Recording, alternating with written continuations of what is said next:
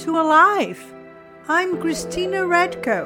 I'm happy to introduce my friend Marcus Sheffer from Seven Group. He's one of the many wonderful people who introduced me to regenerative practices. Marcus, could you please explain what is a green building? What is a living building? What is that all about? If I may, I'd like to start maybe by talking a little bit about what we mean by um, regenerating life through building. Sure. I just want to remind our listeners that green buildings refer both to the structure and the application of processes that are environmentally friendly and resource efficient. Uh, maybe I'll put it in the form of a story about Seven Group. In the 1990s, we started to do work on the early field of green building projects. We worked on one of the first 12 LEED certified projects in the world and did a lot of work in that market, trying to build the market for green buildings. And we were very heavily focused on process. So, in, in essence, if you want to change the outcome, how a building performs, then you need to change the process by which you put that building together, right? If you don't mm-hmm. change the process, you're going to have the same outcomes. So, we applied a, a highly technical approach to our early green building projects with a heavy emphasis on an integrative process. Basically, what that means is we're looking at the various systems within the building and we're trying to examine how those systems can work together optimally to produce a better result. In other words, better building performance for energy and water and all those things that a green building addresses. So, our approach was process driven but highly technical. So we were able to figure out a way, and it's not unique to us. Many people have done this. We were able to figure out a way to produce green buildings that are very energy efficient and use renewable energy sources in a way that allowed for the project to not increase its construction cost. So we figured out a way to produce green buildings at conventional construction costs. And so our thinking was, well, that's going to change the market. That's what's going to change people's hearts and minds. If we can show people that there's a better way to do this that costs no more and in some cases costs less, then why wouldn't people do that? So we engaged in that work for about 10 or 15 years and we found people still weren't getting it. They, they weren't willing to significantly change their process. And we weren't seeing across the board throughout the entire commercial building market significant improvements in building energy performance and all the other green building features that we seek. So even though we showed people a way or a path toward greener buildings at the same cost, it wasn't having the market effect that we had hoped it would. So we took a step back and started to examine well, what's going on here? And we realized a couple things. Number one, we were operating within the same paradigm that everyone else operates. So, within the same worldview, within the same culture, within the same metrics that culture values. And we were operating, trying to figure out how to operate within that paradigm or within that culture in a way that was going to get people to pay attention to the issues that we hold dear, which is how does our building infrastructure and building practices, how does that impact life itself other than human life? and came to realize that our approach wasn't sufficient. And so we started looking at alternatives to our current practice. And what we came to realize is that an integrative process in and of itself doesn't have a direction or an aim, right? You could use an integrative process to make the building cost less if that's what you wanted to do and it didn't, right? So if it's a green building and you're trying to do this in a way that makes it cost less, that was our aim. But the integrative process in and of itself didn't have that direction. So we felt what we needed was a stronger direction.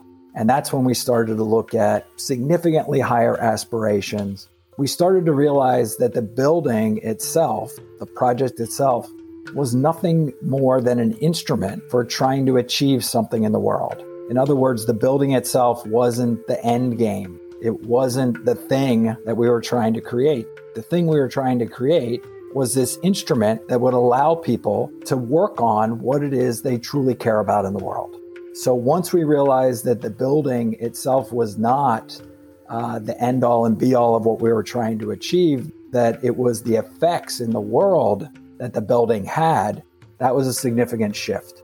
And we shifted our aim from producing high mm-hmm. performance green buildings to trying to produce projects in a way that was regenerative for the people involved, for the communities in which that building was housed, and for the ecosystems at large. Now, can you explain the concept of living building and the living building challenge? The Living Building Challenge is an extension of green building practice, I would say. It's a rating system with higher aspirations than LEED.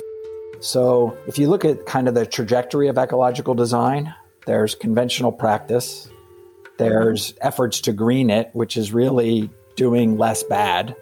Yeah. There's efforts to try and make projects sustainable. The the problem with that is that it's kind of nebulous and difficult to discern exactly what we mean by sustainable. And then it begs the question well, what is it that we're trying to sustain in sustainability? Mm-hmm. And so our answer to what it is we're trying to sustain is more in alignment with regenerative practices, which is how do we align the way that people think and therefore what they do with the way that nature works. And so a living building is trying to cross that line that's kind of sustainability threshold. It's trying to do good in the world instead of just less harm or less bad. Um, and it's trying to aspire towards a project that's more regenerative. So it's in many ways, it's trying to cross that threshold, but it doesn't cross it entirely. I'll quickly explain to our listeners that a living building generates all of its own energy, captures and treats its water, and operates cleanly and efficiently. The issue with a living building, or the issue with any sort of codified rating system, or certification or that mentality or mindset behind that kind of a system comes from within the current paradigm, comes from within the dominant culture. And so that's the idea that we can create this series of best practices that are going to apply virtually everywhere. Um, and so, what that does is it automatically limits people's thinking about what is possible and what is the potential of the project. Because you start to automatically design towards the certification system. Mm-hmm. So you're trying to figure out how you can produce what the certification system wants, which may or may not be in alignment with what the project wants or needs, what the people involved want or need, what the community wants or needs, what that particular place wants or needs. So one could argue that any sort of certification system is not uh, a regenerative practice because it automatically limits your thinking and it's not place sourced. And that's a key to any of the project work that we do. That project needs to emerge from the culture, needs to be sourced from that place, because that place is ultimately where culture emerges from. And so the local place has an essence the essence of that project needs to align with the local place's essence if you want a successful project. So, just looking from another perspective, what do you mean by regenerative practices in relationship to building, which goes beyond a living building? Yeah, I hesitate to use the word beyond a living building because it implies, right, a step above, and maybe it's more of a step to the side. Um, in a way, I think what regenerative practice does is it challenges the current paradigm or the current worldview in ways that a living building just doesn't. I think a living building, even as difficult as it is within the current construct, it doesn't necessarily challenge a worldview. You can produce a living building within mm-hmm. the, the dominant culture, within the current worldview, within the metrics that dominant culture values and holds dear. Um, but regenerative practice, I think, is a whole other thing. It is a way of looking at the world uh, that values life above many of those metrics that we use to evaluate building projects. So, money being the prime example. So, regenerative practice really is this effort to try to align the way people think and therefore then what they do with the way that nature works. And this isn't anything new or earth shattering. Um, indigenous mm-hmm. cultures have practiced this way culturally for millennia. It's really trying to get people to view the world in a different way through a different set of lenses. And so, any rating system, in my experience so far, is still using lenses that come from the dominant culture or the current paradigm. Which is very mechanical. Which tends to be very mechanical, right? Cause and effect, very linear oriented. Uh, yeah, based on mostly dualities good, mm-hmm. bad, left, right, man, woman, right, wrong.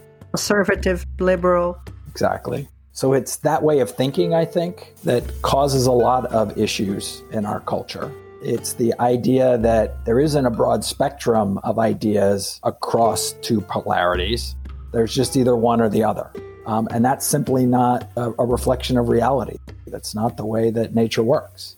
So all those dualities, there are there are beings or entities that occur all across the spectrum.